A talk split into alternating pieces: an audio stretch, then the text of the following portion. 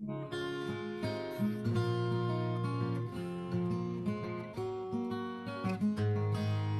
Nazarene had come to live the life of every man, and he felt the fascination of the stars.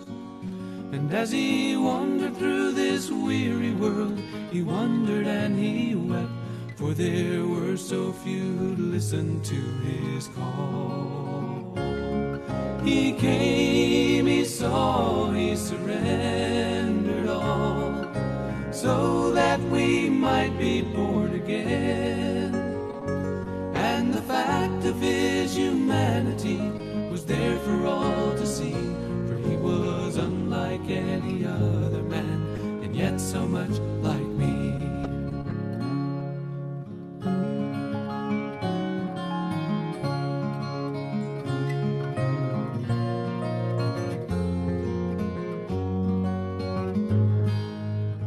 Nazarene could hunger and the Nazarene could cry, and he could laugh with all the fullness of his heart.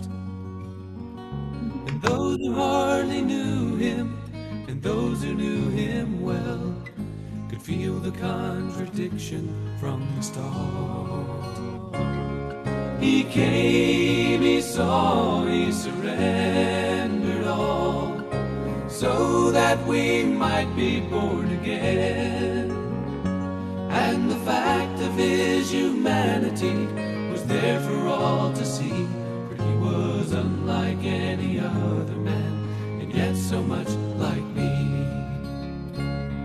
He came, he saw, he surrendered all, so that we might be born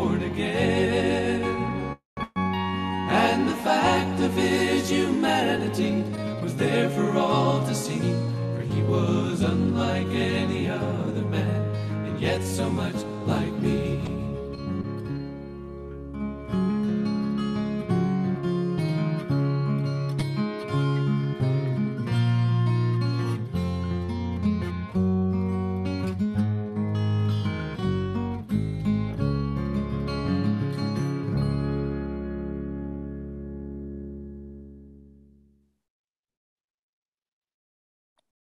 begin this time of prayer. In the Father, the Son, Holy Spirit. Amen. We give you thanks, Jesus, for gathering us here today, tonight, to spend this time with you. Thank you for the gift of your presence. Thank you because to see you is to see God the Father. And I'd like to ask you, Jesus, to give us the faith that we need to listen to you and allow your words to shape our mindset, to shape our ways, our thoughts, how we love, how we relate to others. May we place you as the center of our lives. Glory be to the Father, and to the Son, and to the Holy Spirit, as it was in the beginning, it's now, and ever shall be, world without end. Amen. Father, Son, Holy Spirit. Amen. Okay, hi, hello, everybody. Welcome to our School of the Word. Welcome tonight to our third session of this series, Meet the Friend. Right? As we go through this series, let us allow ourselves to be attracted, to be attracted to Jesus, hmm, who is the friend.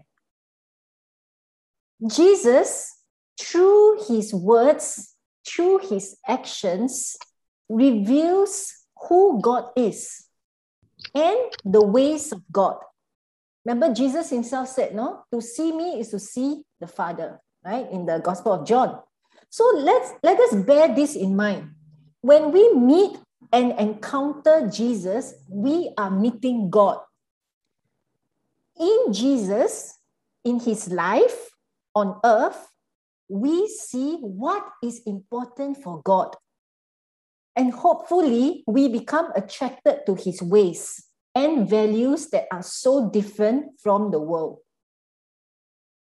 Let us be moved you know, to see how Jesus, the incarnated God, the Word made flesh, lived among us, lived among his people, doing what was good, what was loving, by healing lives, by seeking the true dignity of men and women.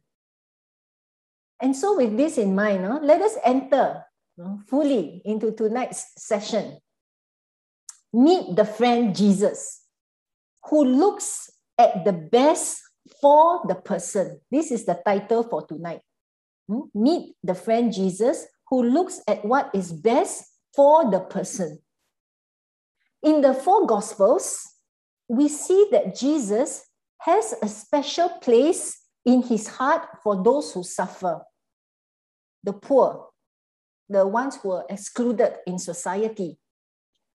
For Jesus, every person is precious because every person is made in the image and likeness of God.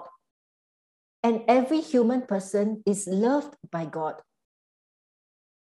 So when Jesus looks at someone, he sees beyond the person's religion, nationality, economic status, orientation. Instead, he sees each person as a child of God who deserved his love, his compassion, and his concern. And so the person takes a central place. His basic needs are important. This was Jesus' conviction that led him to have conflicts with the religious leaders of his time. Because the leaders, the religious leaders, you know, the Pharisees, the scribes, the teachers of the laws, no, they were more concerned with following the protocol and the rules to the extent that they forget to regard the person and his or her needs. Tonight, the first reading that we'll be looking into is the Gospel of Luke, in chapter 6. Jesus went to the synagogue on a Sabbath day and he saw a man whose right hand was withered you know, or shivered. You know? This man had a deformed, weak, useless right hand. And most likely, you know, the right hand is the, the power, you know, is where our strength comes from. No? Well, usually it's a stronger hand. No? Most likely his life was impacted by this deformity. Jesus at that moment was attracted to this man in his need. The gospel passage, later when we read, no, we also see the Pharisees and the teachers of the law. They were also attracted to Jesus, but for the wrong reason. In the passage, it states that they were watching, you know, the Pharisees and teachers of law, you know, they were watching Jesus closely, not because they admired him, but they were on the lookout to catch him for making a mistake. This is so human, isn't it? More than watching for the good in others, we sometimes often find ourselves watching for others to make mistakes so that we can tell them how wrong they are. These religious leaders, they were hoping that Jesus would heal the man on the Sabbath because then he would be breaking the law. Now, just a note uh, about the Sabbath law. The Sabbath law is part of the Ten Commandments, where it says know, to keep the Lord's day holy, sacred, by pausing from work and to spend the rest, the day, you know, to rest and to enjoy God's presence and his goodness as well. No? And also it's an opportunity, the Sabbath is an opportunity to love and to serve others. So this Sabbath law that it comes from God and is for the good of his people. However, over the centuries, the Pharisees understood the Sabbath law in a very narrow way and developed rules that state what the people could do and what the people could not do. For example, no, no writing. Imagine no writing on Sabbath day, no tearing No shopping. Oh my goodness, those shopaholics among us. No, imagine cannot go VivoCity, cannot go NEX mall. No, cannot at all. No shopping on on the Sabbath. No, no cooking, no baking. Wow, you know, and no carrying anything for more than six feet in public area. They're so strict. No, no moving anything with your hand, etc., etc. Many many rules, no regulation. So with these many rules they place a very heavy burden on the rest of the Jewish people. The Pharisees focus on the rules and regulations that they miss the point of their religion, which was to love God and love their neighbors. In this passage, Jesus did not break the Sabbath law on purpose by healing the man. Instead, he brought the Sabbath law back to its original true and authentic meaning. The Sabbath law was meant for the good of the people. So, for Jesus at that synagogue on that Sabbath day, that man with the deformed hand was more important than the rules and regulations. Jesus looked at him and valued him for who he was, a child of God loved by God. And this is how Jesus looks at each one of us, child of God, his friends, his beloveds. You know, sometimes we try to hide our withered hands. Maybe for us, what we have is withered hearts that is perhaps incapable to love more, to forgive more, perhaps a hardened heart that tends to doubt a heart that tends to judge others, we think that we have to be perfect to be deserving of Jesus' attention and love. But he, he loves us. Jesus loves us whether we are good or bad, whether we are saints or sinners, whether we are perfect or imperfect. His love is unconditional and not based on our merits, not based on how perfect and good we are or how imperfect we are. He loves us, and we are important for Jesus. Just like the man with the withered hand was important for him. You know, this man, if you look at the passage, uh, if, you, if we remember all the other stories of the healing stories, the people, be it blind or lame, they went up to Jesus and asked him, Lord, heal me, no, Lord, help me. But this man didn't. This man just stood there in the temple, no? He was just there. This man was simply there. He did not approach Jesus to heal him. Yet Jesus took the initiative to do so. And in the passage, no, Jesus told the man, Get up and stand in front of everyone. And so the man got up, he stood among the people. Then Jesus said to them, referring also to the Pharisees, no? I ask you, which is lawful on the Sabbath, to do good or to do evil, to save life or to destroy it? Jesus came to do good. Jesus came to save life.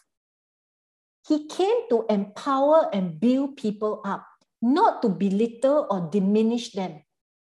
He came to be at the service of the well being of God's people. And in the passage, he says, No, Jesus looked around at them all, and then he said to that man, Stretch out your hand. The man stretched out his hand, and his deformed hand was completely restored. It's so beautiful, isn't it? Jesus did not tell the man to come back the next day. Know, anyway, it's a Sabbath, not to come back next day. Know? But no, at that very moment, he took immediate action to do good, to save life, to help, to heal. The action of Jesus reveals who God is. God is a God of life. God is a God of love, not of the law. God is always on the side of those who suffer. And he desires that all will have life and have it to the full. And as we read this passage of Jesus healing the man with the withered hand, Jesus reveals to us today what is important for God. Many of us said, no, oh, I want to do God's will. You know, I want to pray, you know, in this retreat to find out what is God's will for me, you know. If we want to live a life doing God's will, if we are really serious about doing and seeking God's will and to please God alone, then we are called always to place the human person and his or her needs at the center. More than human laws and regulations. The question is do we, in our relationships with people at home, in the workplace, in the parish, in our community, in our faith community, do we place the human person at the center? Or do we tend to follow regulations and protocols at the expense of the person for the good of the person? We are called to live a life of doing good, not evil, saving life, not destroying it. I remembered someone sharing her experience of being scolded by her ministry leader in the parish because this lady did not wear the correct t shirt for a parish function. And this leader put her down without even asking her for her reason. And so, of course, this poor lady you know, felt hurt and upset. Know? And it made me to think, you know, sometimes we place importance on how others hold their hands during prayer, how they bow, how they kneel, or whether they abstain or fast during this day or that day, or if someone in the office or at home no, is following the right protocol no, from number one, number two, number three, no, we focus on all these things so much that we forget to love them. We forget to love and respect the person. Now, I would like to clarify, however, this does not mean that we do not follow any rules or we do not allow laws to guide us. I'm not saying that, okay? Don't quote me. it's not that I'm saying, no, wow, you know, who, who, you know, we can be rebels, no, we, we can do what we like, no, from today onwards, no. No, rules are important. No, rules are good. We in the community, no, we are religious community, no, and we have a lot of rules to follow, no. See, the, the moment we wake up to the moment we sleep, no, we have many rules in our community house. No? So rules are good. Rules are important. Yeah. They are good and important as long as they are properly set. No, it's always for the good of the person. So rules are there to provide stability, to keep us protected and safe. So rather, it is for us to follow rules, regulations with prudence. Rules are not the ends, but they are the means to help us to grow as people, as human beings. Rules are the means to help us to love God more and to love others more.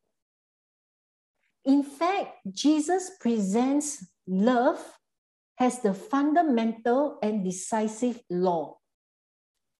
Do you remember the gospel passage when one of the teacher of the law asked Jesus, no, of all the commandments, no, of all the laws, which is the most important?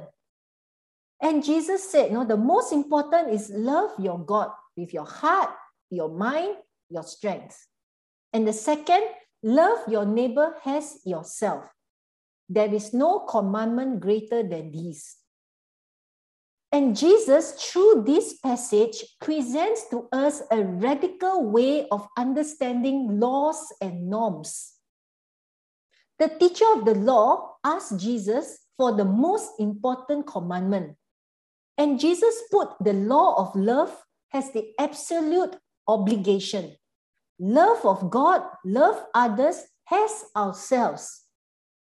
The love that Jesus speaks of goes beyond feelings, goes beyond loving in a very abstract way.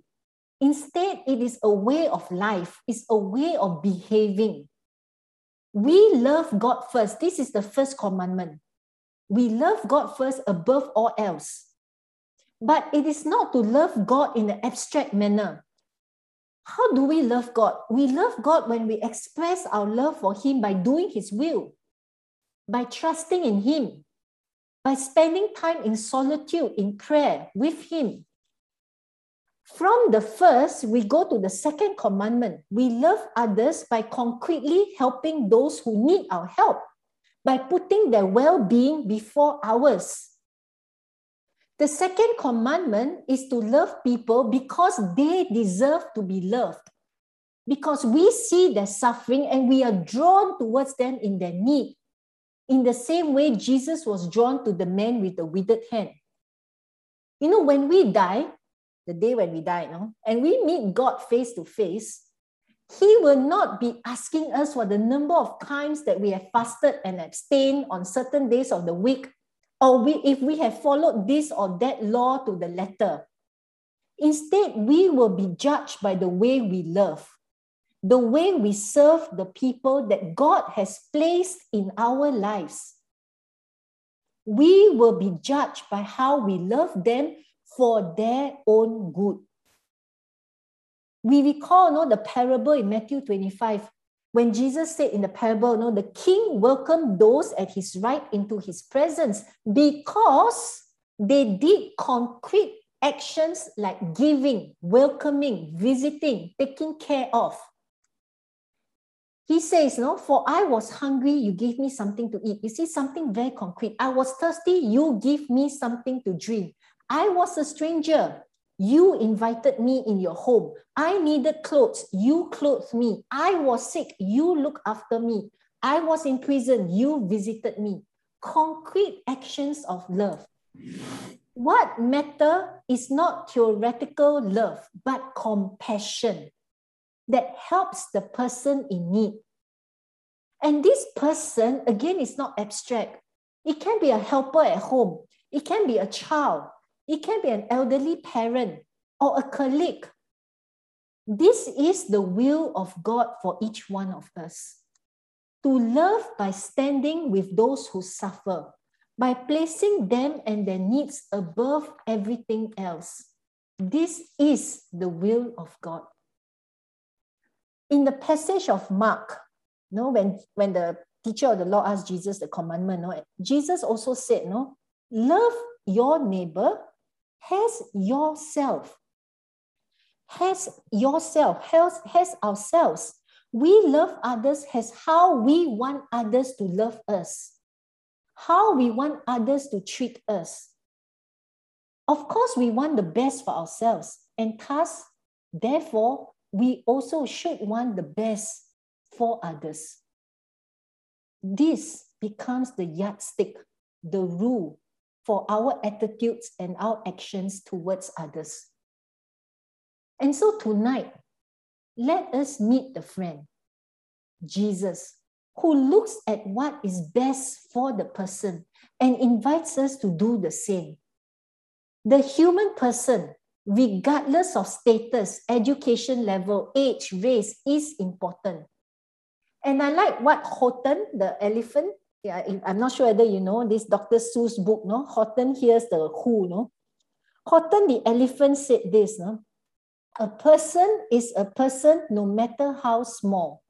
It, I read this book when I was young and it stuck to me in my head. No? A person is a person no matter how small. This is so true, no? A person is a person no matter how small because a person is created in the image and likeness of God. That person, no matter how small, insignificant in society, is loved and cared for by God. And for those who attended last Wednesday's SOW, no, Paula preached, no, and she presented to us the lost sheep, remember? One lost sheep is important for the shepherd. In the heart of God, no one is insignificant one person, no matter how small he or she is to the world, is important for God. So in this time of prayer, now, as we enter into this 20 minutes of silent prayer, now, reading the passages, now, let us re-experience this unconditional love of God for each one of us, who looks at us and regards us as in has us as it important, no? And who draws close to us in our needs, just like Jesus drew close to the man with the withered hand. And tonight, no, let us not just put Jesus up there, no, and admire him from afar. No, no, this is not the purpose. No, we are called to be attracted to Jesus's way, his way of life, and place ourselves also, you know, to follow his example and place ourselves at the service of others so that we can work for their good, for their well being. And so now we will flash the passages. We have 20, more, 20 minutes of silent prayer. Read the passage slowly, allowing the word of God no, to talk to us in our concrete situation. We will come back after 20 minutes. And then in the meantime, no, you can turn off your video and pray. But then we'll gather back again and we'll end together with our final prayer.